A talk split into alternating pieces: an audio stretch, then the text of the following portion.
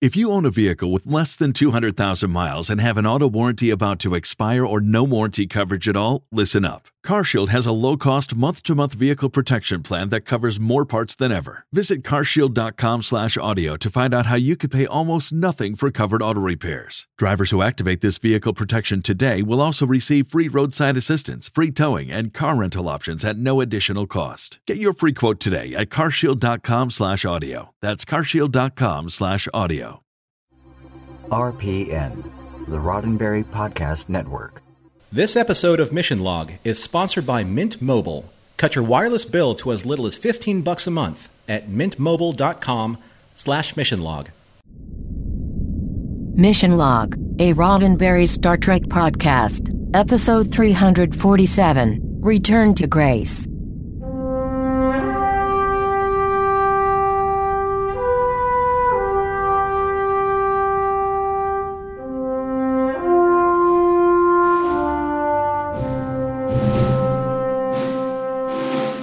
Welcome to another episode of Mission Log, a Roddenberry Star Trek podcast. I'm Norman Lao. And I'm John Champion. Each week on Mission Log, we explore the morals, meanings, and messages, and the unlikely pairings that often crop up in each and every episode of Star Trek.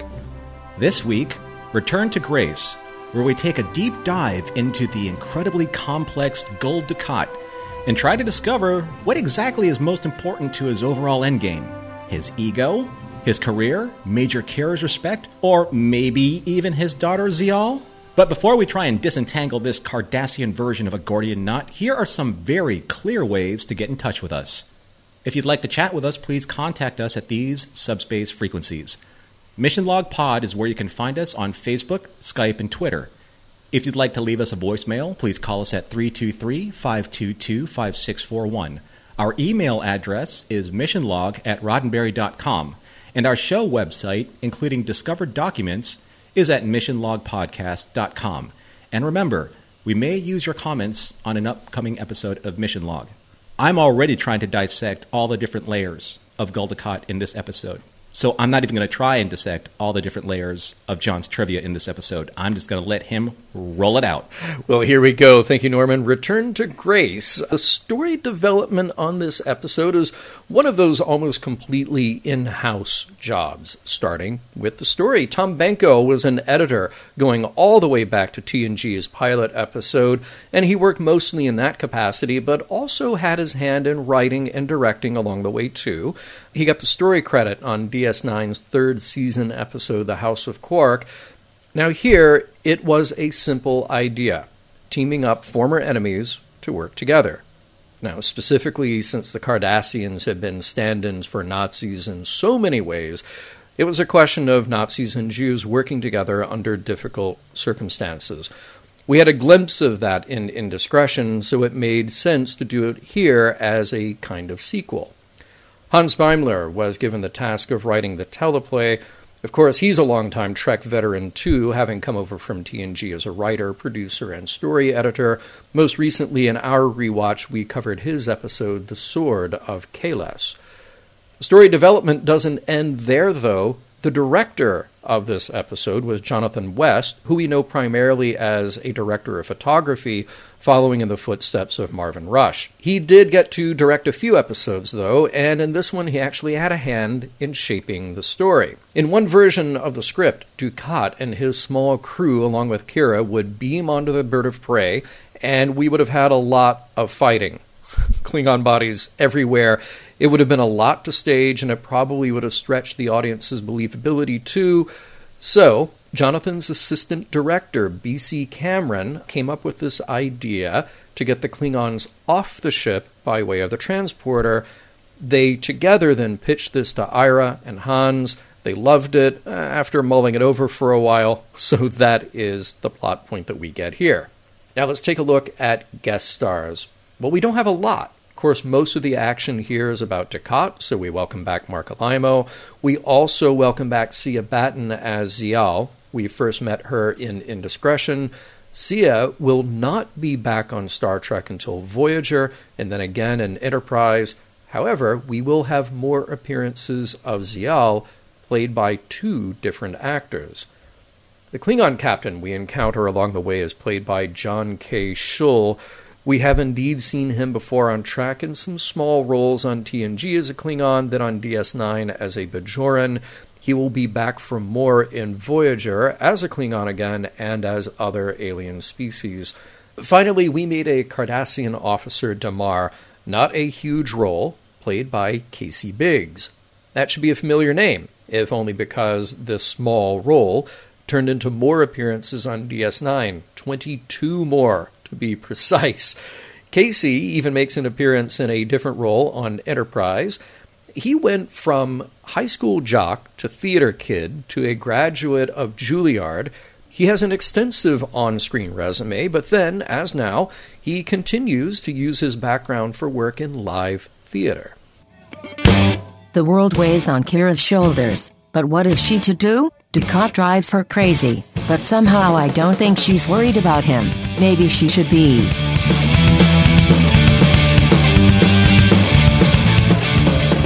Prologue Major Kira is undergoing a series of nauseating inoculations from Dr. Bashir in preparations for her upcoming trip to a Bajoran and Cardassian intelligence conference regarding the current Klingon aggression. She coyly admits that First Minister Shakaar was very persuasive in asking her to represent Bajor, if in fact literally being massaged into an agreement constitutes persuasion.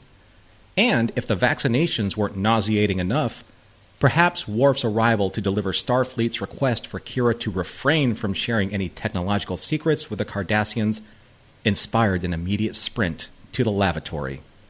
Back in her quarters, Kira is preparing for her trip as Gul. Wait, Legate. No, no, Gul. Dukat arrives to ferry her to the conference on Korma.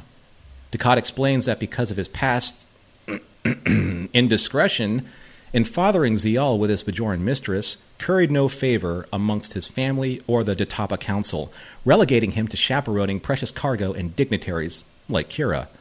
But Dukat claims that this is only a temporary setback and he will regain all that he has lost in time. Act 1 Aboard the Cardassian freighter Groumall, Kira is reunited with Ziyal, who admits that Cardassian life has been difficult, but Dukat has been strong, proud, and public about the relationship, which has cost him so much in return. Suddenly, Kira and Ziyal are interrupted by an alarm klaxon for battle drills. It turns out that Dukat, even though captaining a lowly cargo freighter, still demands military discipline and execution of duties to boot. Clearly frustrated with his new command, Dukat apologizes for lashing out at Kira's tactical suggestion to improve weapons readiness and offers an olive branch in the form of dinner. Over his last bottle of Bajoran Spring wine, Dukat and Kira fall into a very familiar pattern of their usual tat-a-tat, as Dukat sincerely thanks Kira for convincing him to spare Ziyal, even after paying such a high price for that decision. And as far as familiar patterns go, Dukat cannot help but to press Kira about her blossoming relationship with First Minister Shakaar, going so far as to regale Kira with intelligence files of Shakaar's, well, conquests. However, their dinner is interrupted by a real call to battle stations.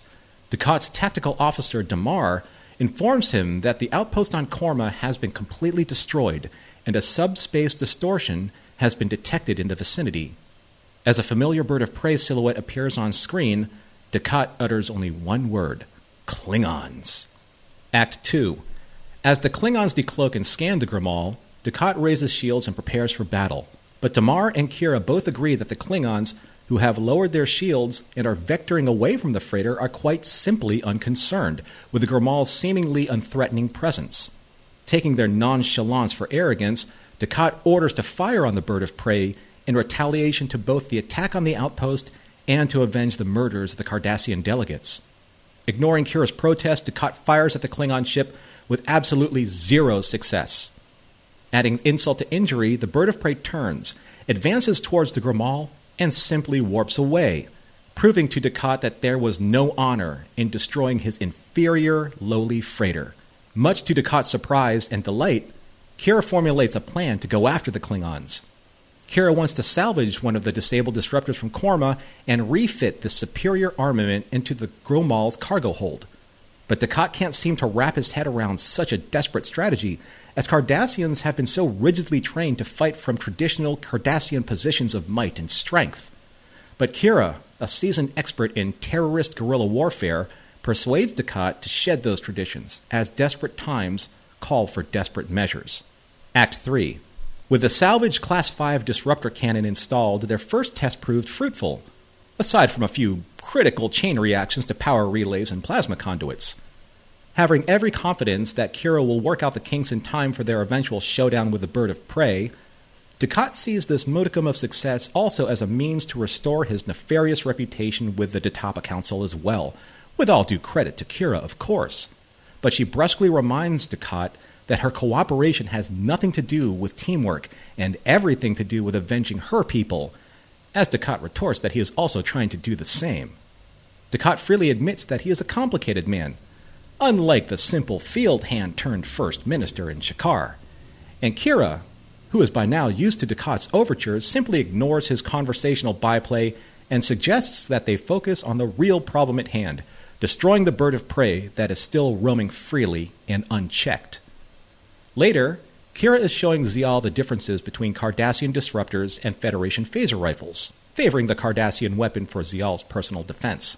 However, their conversation takes a much more serious turn as Ziyal claims that Dukat is remorseful for what he did during the Bajoran occupation, and that she can't see her father as being the monster and murderer Kira claims him to be.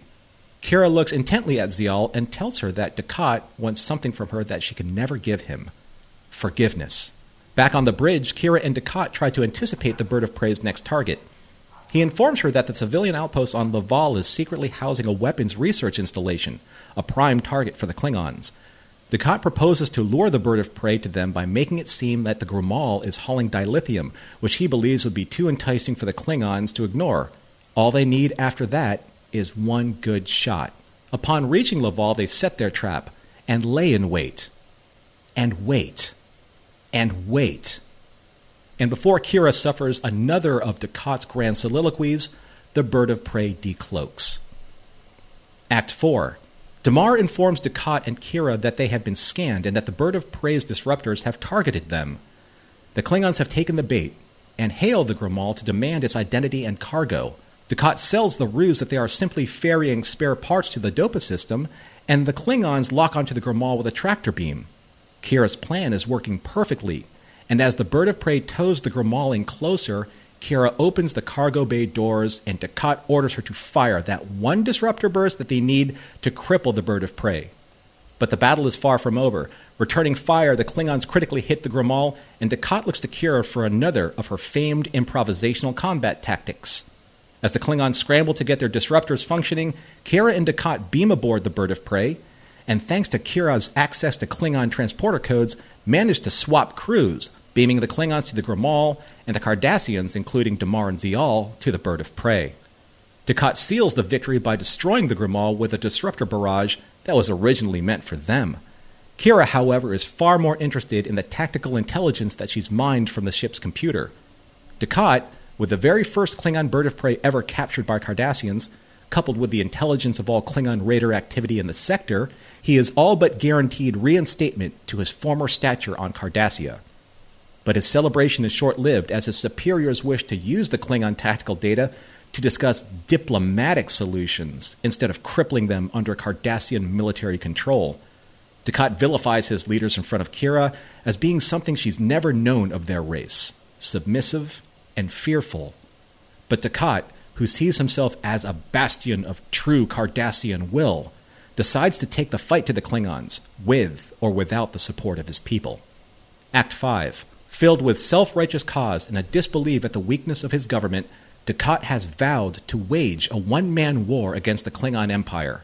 Kira understands his position better than most, and Dukat appeals to that very understanding, trying to recruit not just her influence to his cause, but her tactical guerrilla fighting skills as well.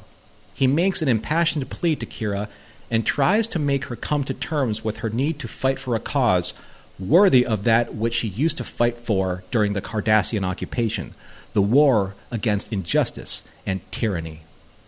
But this time, it is against a new enemy, and this time for the Cardassians. As Kira contemplates Dukat's proposal, Ziyal asks Kira to train her so that she can fight at her father's side against the Klingons. But Kira sees something familiar than just training a soldier to fight against her oppressors. She sees Ziyal, an innocent girl who has been unfairly caught up in a war that isn't hers to fight, and who deserves a far better future than one of bloodshed, of vengeance, and of the physical and emotional scars of war. Kira decides not only to distance herself from Dukat's crusade, but to take Ziyal with her back to Deep Space Nine in order to give Ziyal a real chance at a normal life, a life full of promise, of hope, and a life that Kira never had the chance or the choice to live, but now can vicariously through Ziyal, who has finally found a place in the universe that will accept her for who and what she is. The end. So, I mean, come on. Uh, of course, we have to start at the episode with reference to a planet wide outbreak. I mean, I, I, I, hope that my surprise at that is a confusing reference for people 20 years from now if someone hears this show for the first time then. But for now, as we record it, come on. Come on. we, it's coincidental, but we're trying to be evergreen, but it's still coincidental. Right, exactly. So there's your not evergreen reference uh, for this episode. Uh, although that scene uh, overall pretty entertaining, pretty great. I mean, Nana plays the comedy. The setup is fun. You got Worf as a straight man, always the, the world's best straight man. It, it's a fun, nauseatingly so. yeah, yeah. it's uh, it's a good bit. It's a fun bit, and I like Dukat and Kira's conversation at the top of the show. Now, we can talk about whether or not Dukat is on the level with a lot of things that happen through the rest of the episode, but that first conversation when he comes in saying, No, you, you were right. Like, I lost all of these things, but you were right. That it, it's just nice to hear, you know? Um, do you believe him though, or do you think that this is just still Dukat being Dukat? I, I don't believe anything except for the worst parts of him. right, right now after watching this episode. Oh, yeah, oh. Uh, but but I don't know. I may, maybe that that one moment kind of brought me in. Um, yeah, yeah, we'll see. I mean, my bigger concern was as they left that scene, uh, who will watch Kira's fruit bowl? She left a lot of fresh fruit in that bowl. She might be gone for days and days and days. We don't know. Will Odo? Because Odo's been kind of scorned. Oh, hmm. Odo. Odo. Interesting. Uh, look, I mean, I know it's not important to our understanding of the plot, but if the Cardassian outpost had such powerful disruptors, did anyone have a chance to fire them when the Klingons first showed up? I mean, it just seems like this was something completely by surprise, which I get, but you're also talking about Cardassians who basically have a military society. True enough. And I was I was thinking about the same thing though. I know that the Klingons were able to disable them, not destroy them, because mm-hmm. that adds to the plot. Oh, right, right, yeah. You know.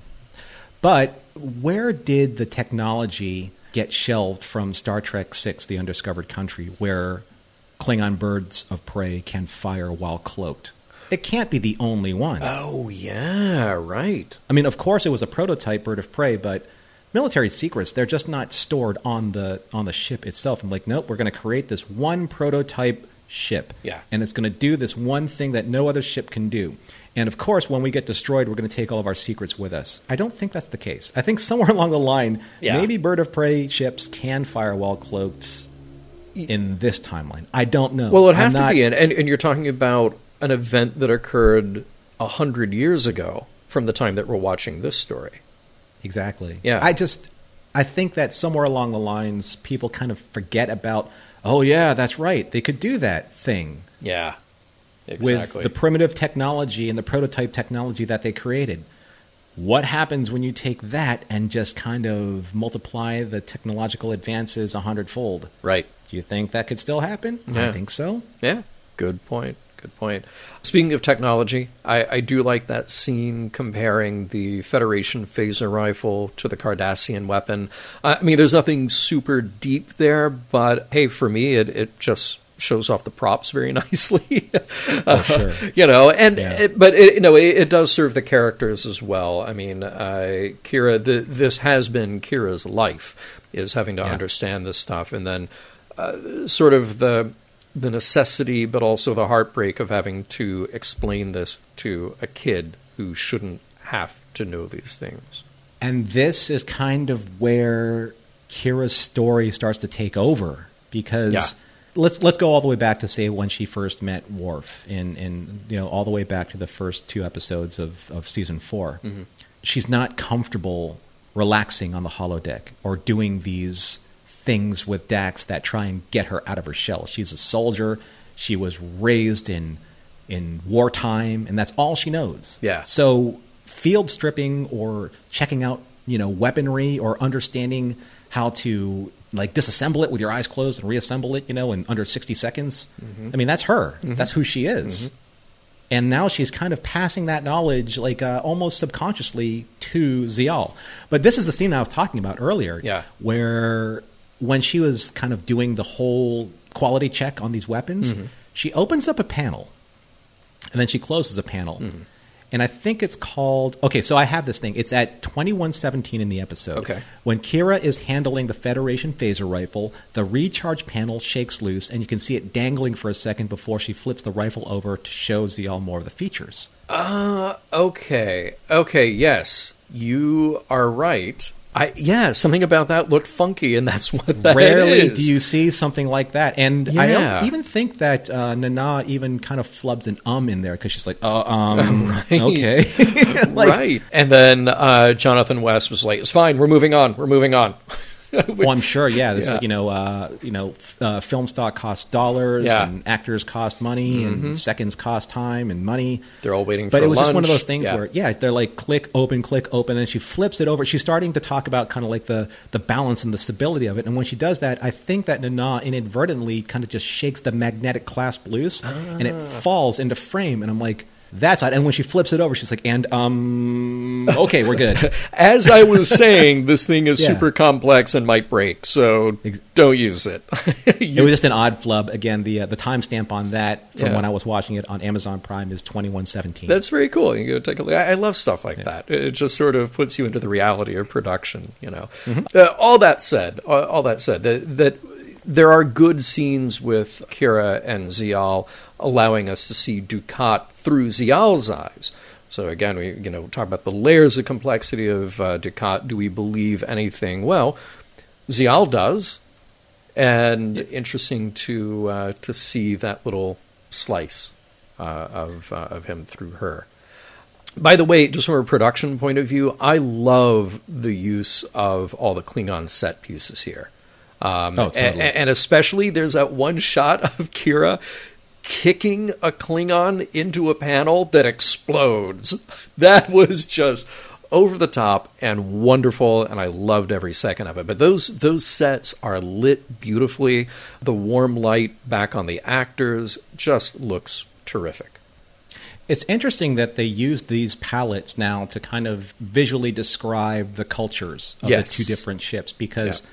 I think it starts with I'm not even sure as, as warm uh, in Star Trek Three: The Mm-hmm. Search for Spock when we see you know Commander Kruge's ship. That's a little bit of a colder atmosphere. Yeah, yeah. But ever since TNG, you're seeing kind of this this amber tone, this warm you know kind of palette that designates a Klingon ship. Yeah, and they really changed that up for Star Trek Four, which I thought was cool. So uh, same ship supposedly, though they redressed it, but you even changed the lighting scheme a little bit to make it a little more flattering for our cast. you know, I'm so surprised that Shatner didn't fight for the throne style of command chair. yeah, right, had. right, yeah, yeah. But I, I 'cause love he was- those. he was up there. Yeah, yeah. But I, I do love those sets as well. I mean that the I'm not a huge fan of Klingons to begin with. Just and I mean, don't get me wrong. Look, I'm a Star Trek fan. Of course, I love Klingons. But in terms of uh, a complex and interesting alien species to to dissect and follow, very interested in Vulcans. Very interested in Cardassians, which we're talking about here. Klingons never really did it for me, but ever since the motion picture, really, you know, that bridge of that Klingon ship that we got to see, just fascinating, great, detailed design. And I love how iterations of that keep coming back. And they really take advantage, uh, like you were saying, that that sort of design language and the lighting in particular to define that space. Uh, it, it's just very cool to see that level of consistency over decades. I don't know if you noticed this, John, but when Kira and Dukat beamed on board, I guess would have been the weapons section. Mm-hmm. There was a Klingon just kind of hanging out there, sitting down, and he was kind of kind of caught unawares. He was. And yes. it was just that was strange to me. Like they are literally on high alert, and they are in you know a battle scenario, and all of a sudden this guy's just kind of like, "What's up, dude?" He was like he was like the dude Uh, yeah. right, on a Klingon ship. right. And all of a sudden, he stands up and just gets smoked by Kira. Gets kicked into. Uh, was that the same guy that got kicked into a panel? I, I think it was. Yeah.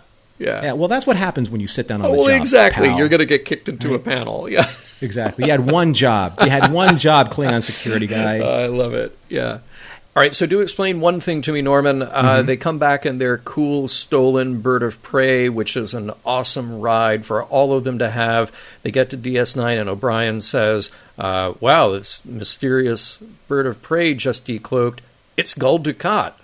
W- wouldn't Kira call DS9? Wouldn't she be the one? Uh, as soon as they come out of wherever they just came from, and when you're a good long way away, but you're within uh, communications range, hey, it's Kira. Don't be surprised. Don't shoot. You would think that would be the smart play, Yeah. as opposed to, I am a Cardassian, you know, former minister of the military, and I have a Klingon bird of prey under my ship. command. So, hi guys, let me dock. right. Doesn't work like that. But you know, I, I found the the end of this episode really interesting because we're we're obviously talking about uh, the kind of like a soft sequel or a bookend to Indiscretion, and we Yeah. covered that before. And I found it interesting that, and I forgive me, uh, listeners, send all the emails to John about this, but They always do. the directors for uh, Indiscretion and for this Return to Grace were different directors. Yes. Yes. However, they chose to end the episode on the exact same framing style for both episodes on top of the upper promenade in the exact same location where Dukat first took Ziyal back to Cardassia, and now Kira takes Ziyal to her new life on Deep Space Nine. The exact same place.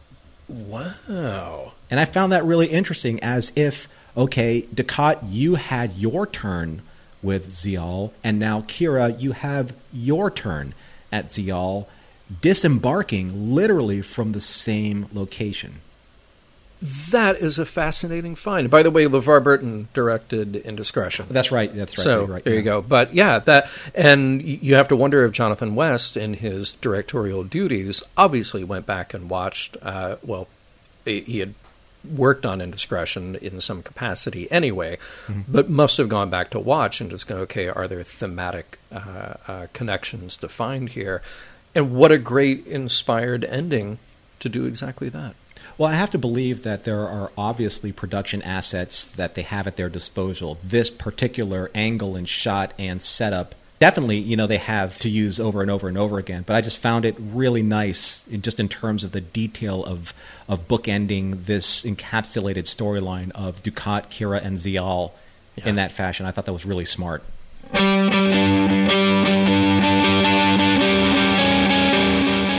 Pop quiz. Song lyrics or Dukat's grocery list? Another war, another wasteland, another lost generation. Submit your answers at the end of the show.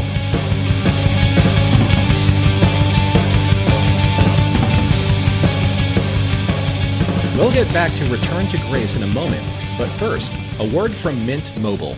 Have you taken a look at your wireless bill lately? Because I'm going to let you in on a little secret. Uh, if you do, you'll probably notice that you're paying too much. I mean, look, it's 2020. Network coverage is everywhere, and it's better than ever, no matter your wireless provider. So, why are you paying more for the same exact service? That's where Mint Mobile comes in. They can cut your bill down to 15 bucks a month for the same premium coverage that you were paying more for elsewhere. I know what you're thinking. This is too good to be true, but these guys know what they're doing. I have been using Mint Mobile. I have to uh, honestly say that my experience has been the same. First of all, it is very easy to set up. Everything is done online. So don't have to go to a store, don't have to be upsold on something. I get to choose the plan that I want, and then the coverage is the exact same coverage I would be getting otherwise. So, with your old wireless bill, you are actually paying for retail stores and tremendous overhead. So that's why Mint Mobile came along and reimagined completely how you buy wireless and made it all online. Those savings then go to you. So Mint Mobile makes it easy to cut your wireless bill down to just 15 bucks a month. Every plan comes with unlimited nationwide talk plus text and crazy fast 4G LTE. You can use your own phone with any Mint Mobile plan and keep your same phone number along with your existing contacts. And if you're not 100% satisfied, Mint Mobile has you covered with their 7-day money back guarantee. To get your new wireless plan for just 15 bucks a month and get the plan shipped to your door free, go to mintmobile.com/missionlog. That's mintmobile.com/missionlog. Cut your wireless bill to 15 bucks a month at mintmobile.com slash mission log. All right. Dukat, Norman. Dukat, formerly Legate Dukat. Uh, Kira's just on a, uh, a one name basis with him, just Dukat. Um, I'm mm. fascinated. I'm I'm utterly fascinated by him. Like I was saying earlier in the show, really all the Cardassians, the Cardassian experience, their culture, I think is one of the best developed that we've gotten out of Star Trek. There's a lot going on here with his desire to regain his political power and interestingly that seems also tied into his self-worth uh, as it maybe connects to his personal relationships too. It's partly this the, the sense that his manliness is on the line here. And and this is well before we're using terms today like toxic masculinity, but he is just uh, lousy with it. You know, John, I mentioned this earlier in uh, my opening statement, but it's true. It's like what is most important to Dukat at this moment? Is it his ego? It is his career? how he's trying to manipulate Kira's feelings towards him. It always seems that Ziyal has kind of taken a back seat to basically his whims, like whatever is important to Gul at this time. And at this time, it's his trying to repair whatever damage that he's done to himself because he has literally publicly accepted Ziyal as his daughter, and he's lost so much in the process. So he's kind of overcompensating in a way. Well, not only is it that there, there's also because yes, he is overcompensating. It's the and, and look, I, am not saying anything that's surprising or shocking. He he is the adversary of the show. He is one of the adversaries of the entire series. So, of course, he's going to have all these disturbingly complex attributes. But part of the thing here is his entitlement it's sort of this smug confidence that whatever he decides to do is the right decision. And even if there is a setback or failure along the way, like with his family, even again by doing the right thing, which is to not kill Ziyal and bring her back home with him, well, this is just a minor thing. Uh, being demoted, that's just a, a setback. I will have all of that back again because in time. Yeah, in time. In time. Because damn it, yeah. nobody can tell me otherwise. It, it, it really is a setup for this uh, almost sociopathic personal drive that he has. You know, there's an old saying that you miss 100% of the shots you don't take. That's been attributed to Wayne Gretzky, that's been attributed to Michael Jordan, but it's true. And in this case, Dukat, he just literally gives Kira both barrels almost at every turn for a variety of different reasons for basically trying to propagate his own agenda, trying to allure her to his stature, to stroke his own ego, and obviously to justify exactly what happened with uh, the, the, the tanking of his career because he accepted Ziyal as his daughter publicly. He, right now, he's you know what he loves. I think being able to just kind of be this peacock, this Cardassian peacock yeah. that just kind of struts around and uh, plumes his feathers and says, "Look, everything is happening according to my design. Right. Everything that has transgressed has because is because I wanted it to be so. Yeah.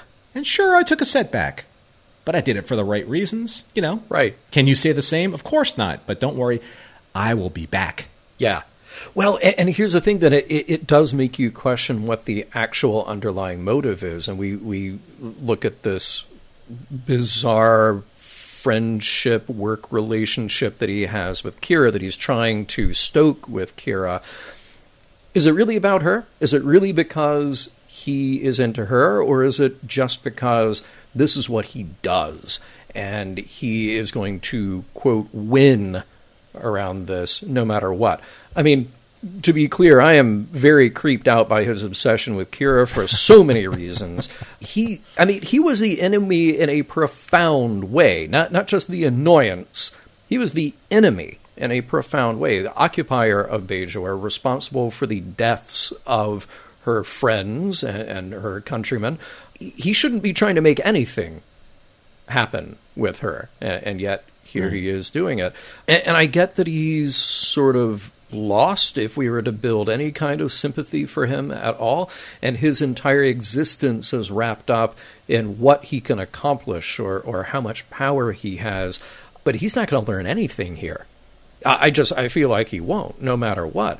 I wanted out of this episode to see Kira absolutely much more boldly putting him in his place. She does it a little but it's almost like a workplace harassment level of discomfort. Mm-hmm. And then we kind of wrap up the episode with these quasi friendly feelings. It's just that we've seen Kira be a lot bolder before. And if she is going to let that part of her come out, boy, that this is the time to let it come out. I wanted to see a roundhouse kick to the face at some point. Now, I do love that Kira takes Ziyal under her wing because it's not about Dukat, it's about compassion. It, it is about doing the right thing, regardless. So I, I love that bit of redemption built into this story. Well, I definitely agree that there's there's an infatuation that Dukat has that's kind of coloring his his actions and his opinions towards Kira. I mean, there's that old saying that enemies make strange bedfellows. You know, that's yeah. one of kind of like the tropish uh, the ideals that this this particular episode leans on. I mean, Dukat has an infatuation with Kira. He loves how strong she is. He, he loves how independent she is. How she's really good at the kind of stuff that he enjoys, being military minded, being being this guerrilla tactical warrior woman. That he feels that if if she joins his side, it will only bolster his position and round out like the his capability as being this military advisor to Cardassia. Yeah. It's as if there's a part of his his yin that needs her yang mm. in a way, mm-hmm. right? Because he says that you know uh, you're you're doing something. You're you are this part of this uh, the Shakaar resistance that we couldn't beat. You beat us I have to respect that because you beat the Cardassian military machine with nothing but hopes and dreams and desire and willpower. So if I get you on my side, I complete my victory over everything that you stand for. Yeah, I, well, exactly. It, it's another version of winning that fight. Yeah, you know, yeah. so he can't let it go no matter what. He can't just walk away and say like, "Oh, well that that was the past." Uh, I'll find somebody else to be now. I, I, do want to talk a little bit more about kind of where Kira is coming from here. You know, at the end of last week's episode, you brought up this interesting idea that that really got me fired up because I had been it had been stuck in my head about that episode where Kira and Odo have, have, this, you know, uncomfortable back and forth because it's not a back and forth, it's just Odo's obsession. And I felt like we were just using Kira as a prop to explore Odo's emotional life, which is all centered around her relationship with Shakaar, conveniently there to fill Bareil's role, since we killed off Bareil. and now and, maybe maybe it's just because this episode follows right after that one it feels like we're doing it all over again maybe to a lesser degree but kira feels like the prop by which we get to explore Dukat's inner life and, and maybe his inner and outer life have no delineation because it's just all about what can I grab, what do I gain from this, what is my advantage here. I don't know precisely what the fix is for that. Maybe even just separating those episodes by a little bit would have helped, but it feels a little lazy, like we're revisiting some of those same tropes where there was an opportunity to dig in more to what makes Kira tick. But mm-hmm. here's the thing I, I say all that without sort of I, I, don't want to completely denigrate that we did get quality material out of Kira this time compared to last week. But if we're going to do a similar thing where she's just the object for what's going on, I still want more. I want more out of her. And like I said, I want that round roundhouse kick to the face. My, it's true. I mean, I agree that perhaps her the, the exploration of her relationship with Odo and Shakaar is too close to very similar sentiments that are being kind of like you know laid out in this episode because obviously Dukat loves being able to kind of troll and dig at Kira about Shakaar. He's jealous in a way. Yeah. Right? He's like, how could you, you know, be infatuated with this simple field hand turned terrorist turned first minister? Yeah. Who obviously is has his own harem of conquests, and you're just being a part of it. Now, that may be true, that may be not true. That's just Dukat kind of twisting the knife and seeing Kira's reactions in a way. Yeah, I agree. I agree that in, in one way, where we saw in Shakaar that maybe you know Odo wasn't the best way to to, to kind of disseminate like you know Kira's feelings towards somebody else aside from Vedek Bareil, mm. but Dukat is such a strong force of character that you can't help but not entirely trust his motives. Yeah.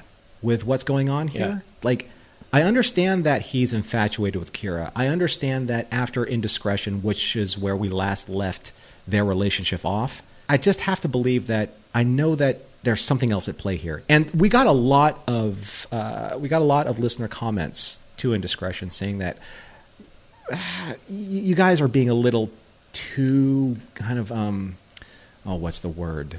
Paranoid, maybe, or you know, or, or maybe too harsh, you know, on Dukat. Like, you know, like Dukat is that, you know, he, he has a chance for redemption. He takes a chance for redemption, blah, blah, blah. But I don't know, man. It's just, Dukat is like working on such a different level. He's operating like 12 steps ahead of everybody. And to be honest, there was a point in time watching this episode where I felt that he actually engineered the attack on the Korma station. Yes. Yeah. Just I bet you to did. prove Yeah, no, just to prove just to prove to Kira that look, I'm going to defend the Cardassian and Bajoran's honor and avenge the death of our delegates. But I actually secretly asked the Klingons to actually destroy the base uh. so that I can show you I'm taking action. now that's not true, obviously, but I wouldn't put it past him. Yeah, I I think you're totally right. Right that you wouldn't put it past him. Now, I don't agree that that happened, obviously, but uh, I yeah, I mean, look, I was the one who, when we were covering indiscretion, said that I was moved by the Cardassians' tears. I wanted to believe that emotional moment. I, I still think that the things that led up to him reuniting with Ziyal were genuine. I still think that you know maybe he didn't learn anything from Kira saying "Don't kill her." Maybe there was some other advantage he could see in there. For whatever reason, he changed his mind. But regardless, this Dukat is the Dukat who is trying and maybe, maybe not succeeding at three dimensional chess or or many more dimensions beyond that. But he, he is the guy who's trying to be several steps ahead. And whatever it is that is his obsession with Kira, it is not just simply he's got the hots for her. There is a mm-hmm. manipulation involved there. There's an entitlement, which is a, a word that I used before already on this. And there's this, that and his professional life all wrapped up in his self worth, his value as a Cardassian, which, again, he can be despicable but it also makes him completely fascinating. But I think the one thing that that Kira tells Ziyal, and I think it's it's the crux of his motivation, is that Kira will never give him the one thing that he wants from her, and that's forgiveness.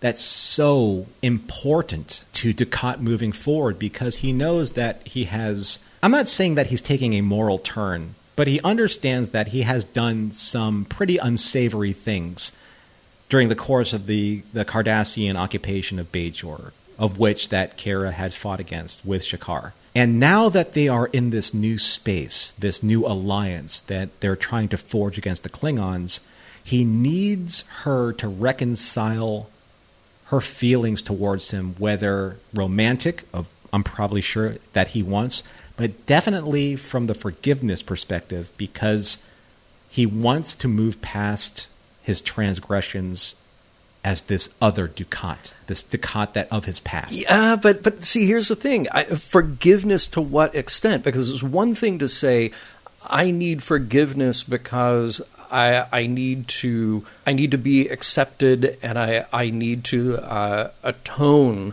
for what I did before. I need that forgiveness so I can feel whole again, or from this very possessive and selfish Dukat. I need forgiveness because then it basically clears me.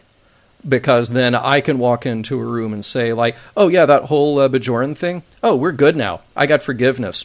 All, all taken care of. I'm totally on yeah, that. Yeah, okay. That's that's that yeah, okay. that's the kind good, of forgiveness. Believe me, like it, when when listeners listen to my feelings on Dukat and indiscretion, that's the Dukat that I believe is still operating at this level in this episode. Gotcha, gotcha. It's not that he's trying to find some type of like moral cleansing here. Yeah. It's that once Kira forgives Dukat for what he did, Dukat claims all influence over her because that's the one thing that he has not been he has not been able to break her for is her forgiveness, her her uh, his uh, her basically her acceptance of what he did and her forgiveness of those atrocities. And once he does that, he owns Kira. He breaks her from every single aspect of why she despises Dukat. And in doing so, now he's like, okay, that being done, that being said, now I can start this new agenda of trying to manipulate her to now physically, emotionally come over to my side. But until that happens, until those transgressions are forgiven, she will never be able to make that leap. And that's something that is so profoundly disturbing to him because, according to him, he's been able to do that to everybody at his discretion except her. And I think that makes her even more exotic and enticing and irresistible because it's the fruit, it's the forbidden fruit that can never be tasted. Uh, that's why I can say that's that. why I want to see her take him out.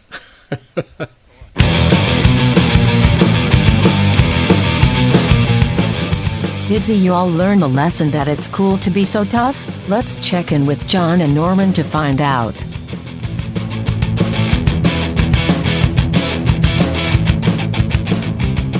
So at the end of the show, as we do on Mission Log traditionally, because like Cardassians, we we respect tradition and we respect what we do here. And we, I mean, who are we to be able to, you know, to stray from tradition? But we will if we have to. Anyway, I digress, as I usually do. John, how did you feel about this episode as we talk about the morals, meanings, and messages? Does this episode hold up for you? You know, I every now and then I'll make this statement about a Star Trek episode or or season or series or whatever, where I'll say that I respect and enjoy the ideas of a story, even if the mechanics of the story don't work for me. Well, this is one of those episodes where I feel like the mechanics actually work really nicely. Like every little plot point moves along well, logically, and they help to serve the characters exploring what they're doing. So, yeah, structurally, and and from a character versus plot point of view, I, I think it actually works really well the intrigue with boarding the Klingon ship reminds me of uh, the U 505 and stories like that. Not exactly the same thing, but similar thing. In essence, the U 505 German U boat, American sailors boarded that after a battle. The Germans had tried to scuttle their ship, but the Americans saved it. And for their efforts, they found an Enigma machine and code book to go along with it. So I thought of that when not only did you have Kira and Dukat boarding this uh, Klingon vessel and taking it, but then she finds all of their targeted uh, locations, and it, this is a, a, great piece of intelligence to walk away with. So I, I was hooked by that part of the story anyway. So in very many respects, I think the episode holds up. It works. Marc Alaimo is always intriguing as Dukat I love that we get to see this aftermath of what happened when he found his daughter. I also, you know, I, I enjoy just sort of getting one up on the Klingons and stealing a ship. Overall, this is made well, it moves well. If I had to say there's something that doesn't sit well with me, it's again going back to what I was saying in the last segment where what are we doing here that really serves Kira? We got to serve Kira here better than we did last week, but it was a lot of just Kira being there so we can explore all this bizarre, unsettling psychology of Dukat. And I want more from her. I want her to really mm.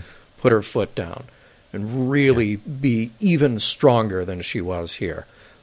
But we've got more to go with all of these characters. So I'm all right with seeing that unfold and see if I feel the same way a couple of years from now. Not sure, but yeah, t- taken on its own, I think the story works uh, works very well. How about you? You know, at first, I didn't care for this episode actually that much. Uh, the first time I watched it, the first time I reviewed it for this show, because I felt that it was very tropish, and obviously you had these themes of the soldier becoming the resistance fighter, and the enemy of my enemy becomes my friend, and now we have a common enemy to fight against. And these are the things that I'll be able to use to manipulate Kira one more time. Because it's easy to be able to associate this episode with indiscretion and continue Gul manipulation of Kira. And I, I, like how you brought in our, our previous episode when we were talking, uh, when we were talking about, you know, how how Kira was just kind of like um, almost like a centerpiece. She didn't really integrate herself or interact herself or, or even uh, just uh, influence the episode as opposed to being the one who was being influenced by either both uh, Shakaar or, or Odo's feelings. But in this episode, as I watched it and continued to study it, I felt that Kira's story started to take over in ways that I didn't see the first time around. And I think that started with when she um, started training Ziyal on weaponry. Yeah. Because now you're looking at Ziyal as almost uh, uh, some type of a of a stand-in for Kira. Yeah. Because yeah. when Kira grew up, when Kira was growing up in the Shakaar resistance and resisting the Cardassian occupation, she was a child, much like Ziyal. And all she starts doing in her first few steps in her relationship with Ziyal is training her to become a soldier. Not training her to have her own life, not, not giving her the opportunity to think and choose how she wants to govern her life. Because Kira had no choice. Yeah. Right? She had to fight. Yeah. It was either fight or become occupied or subjugated under the Cardassian regime. Ziyal has the choice. But the first thing that Kira responds to and reacts to is being a soldier. Very much like every single thing that she did on the on the Groumall was a tactical decision that Dukat needed based on her experience as a terrorist fighter. And she was really good at slipping into that skin. Yeah. Because that's who she is. Not the diplomat that was nauseated at the fact of being a diplomat earlier on in the episode. So, right. Kira's arc is far more layered in this episode than I gave it credit for at the beginning.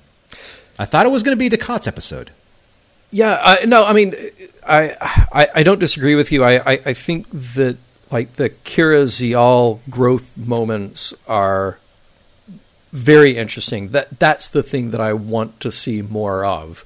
And we'll, you know, again, we'll we'll see how it plays out. But yeah, I think there's something interesting to the idea of seeing Kira help develop Ziyal so she doesn't go down the wrong path.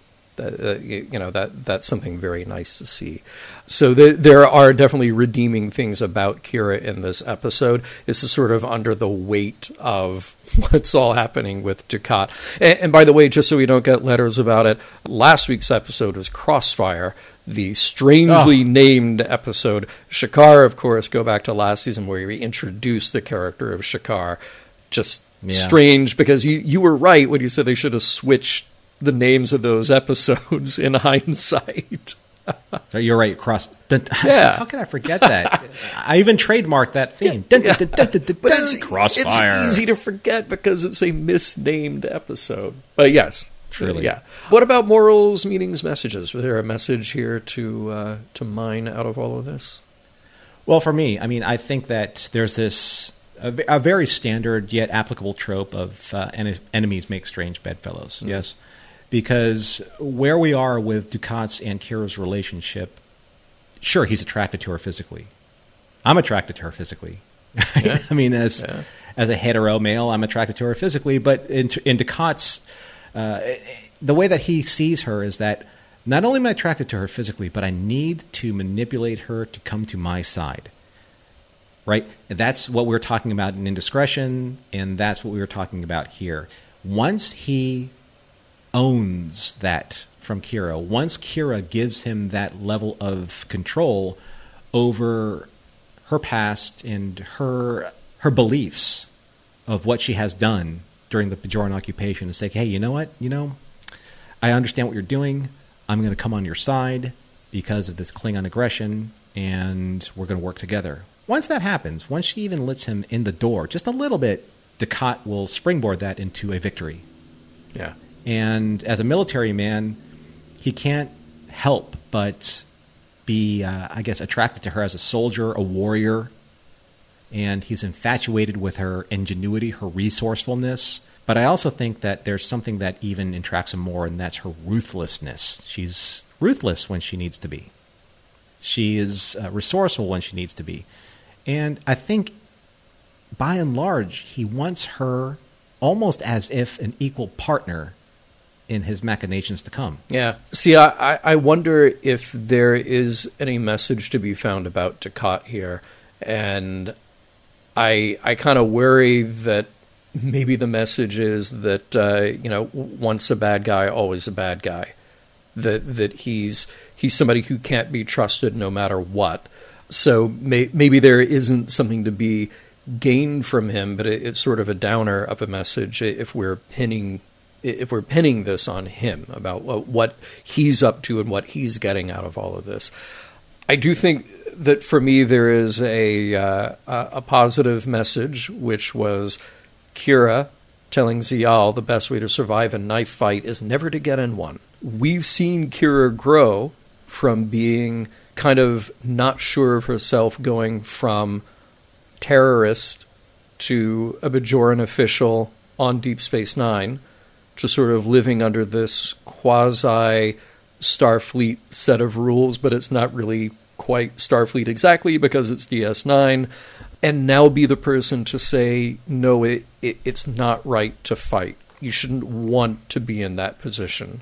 It, it's cool to see that growth out of her. Sometimes the best move is to not play at all. You know, that's that's well done. Yeah, yeah. So that's uh, that's what we're at least something that I'm getting out of her is her lesson to Ziyal. Well, one of the things I also think that was a message that I came away with is that Dukat and Kira are almost kind of like divorced parents, right? Mm. Who can't reconcile their differences between themselves, but they can put aside their differences for their child, in this case, Ziyal.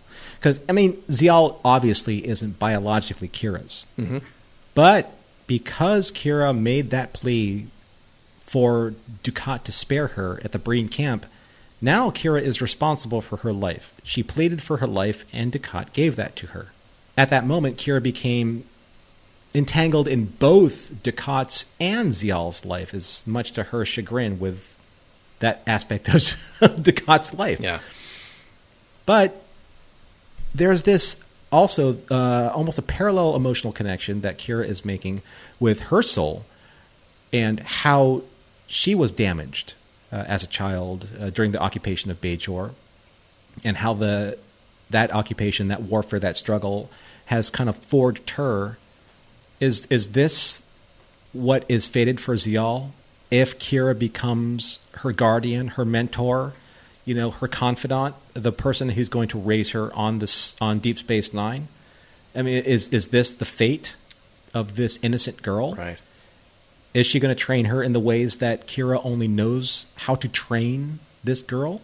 So I think that's interesting. Is this the future for for Ziyal, who Kira spared, but only to subject her later to the horrors of war because she just wants to follow Dukat's agenda? I am not the uh, I am not the product of divorced parents, but I I have seen and have friends and have relationships with people who have gone through the struggle of divorced parents. And each parent seems to have chosen their children to be the vessel of their agendas. Mm. And in turn, those children have not had the opportunity, the choice to make the lifestyle that they want for themselves as opposed to trying to appease either side of their parents. Well, we'll hope for the best for Ziyal. And hey, we'll get to check in with her from time to time. We're going to see how this plays out over another couple of years. Mission Log is produced by Roddenberry Entertainment. Executive producer Rod Roddenberry. Mission Log is a part of the Roddenberry Podcast Network. Visit us at podcast.roddenberry.com and enjoy the entire family of podcast entertainment, including Women at Warp, Priority One, The Trek Files, your daily Star Trek news, and shabam. Shabam! If you would like to support Mission Log directly, you can do so at patreon.com slash Mission Log. And for more Star Trek news and discussion, be sure to visit trekmovie.com. On the next Mission Log, Sons of Mogh.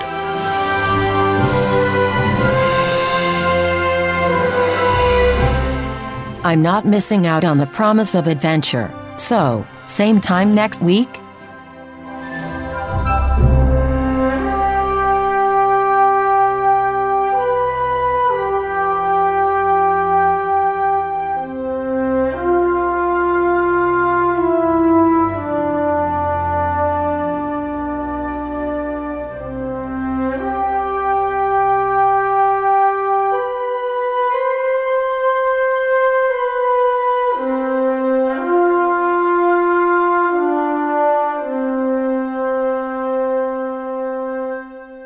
Transmission. Podcast.roddenberry.com, the Roddenberry Podcast Network. Don't you love an extra $100 in your pocket? Have a TurboTax expert file your taxes for you by March 31st to get $100 back instantly.